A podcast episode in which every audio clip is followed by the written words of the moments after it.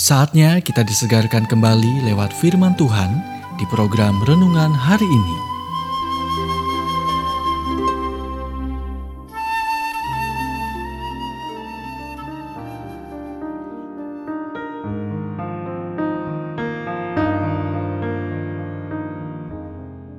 Renungan hari ini memahami kekudusan sejati. Nats Alkitab Zakaria 14 ayat 21. Kudus bagi Tuhan.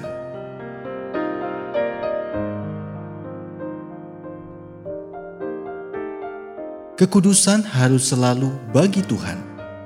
Setiap kali kita menjadikannya bagi manusia, itu salah dan sesat. Karena itu hanya kesombongan dan kepura-puraan. Yesus mengutuk orang-orang Farisi bukan karena tindakan kesalehan mereka, tetapi karena mereka melakukannya untuk mengesankan orang lain. Mereka tidak hanya hidup dengan daftar panjang hal-hal yang harus dan tidak boleh dilakukan. Mereka juga menyimpan kartu skor pada orang lain yang tidak memenuhi daftar mereka dan mencela mereka karena itu.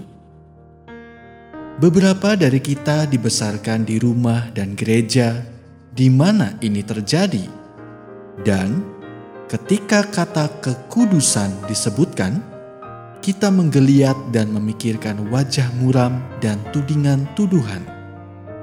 Itu bukan kekudusan Alkitab, itu legalisme, dan Tuhan membencinya dan Alkitab mengutuknya. Untuk memahami apa itu kekudusan sejati, pikirkan kata kontaminasi. Ini adalah salah satu perhatian terbesar setiap rumah sakit. Itu sebabnya para dokter di ruang operasi bersikeras agar instrumen bedah mereka selalu disterilkan. Topi, baju, dan sarung tangan yang dipakai dan lingkungan di dalam ruangan dipertahankan pada suhu di mana kuman tidak dapat hidup. Apakah Anda mendapatkan gambarannya? Sekarang, sesuaikan lensa sedikit, dan Anda akan melihat aplikasi spiritual.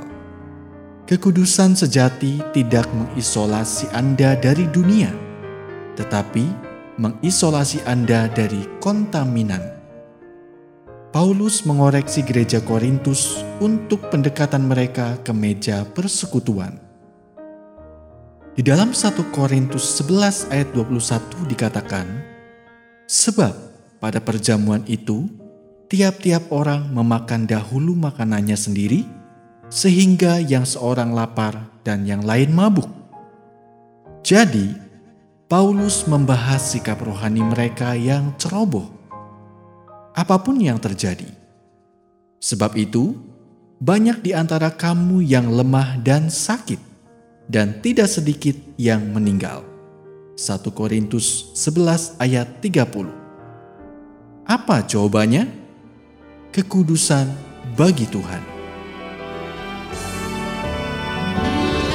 Anda baru saja mendengarkan renungan hari ini. Kiranya renungan ini terus mengarahkan kita mendekat kepada Sang Juru Selamat, serta menjadikan kita bertumbuh dan berakar kuat di dalam Kristus.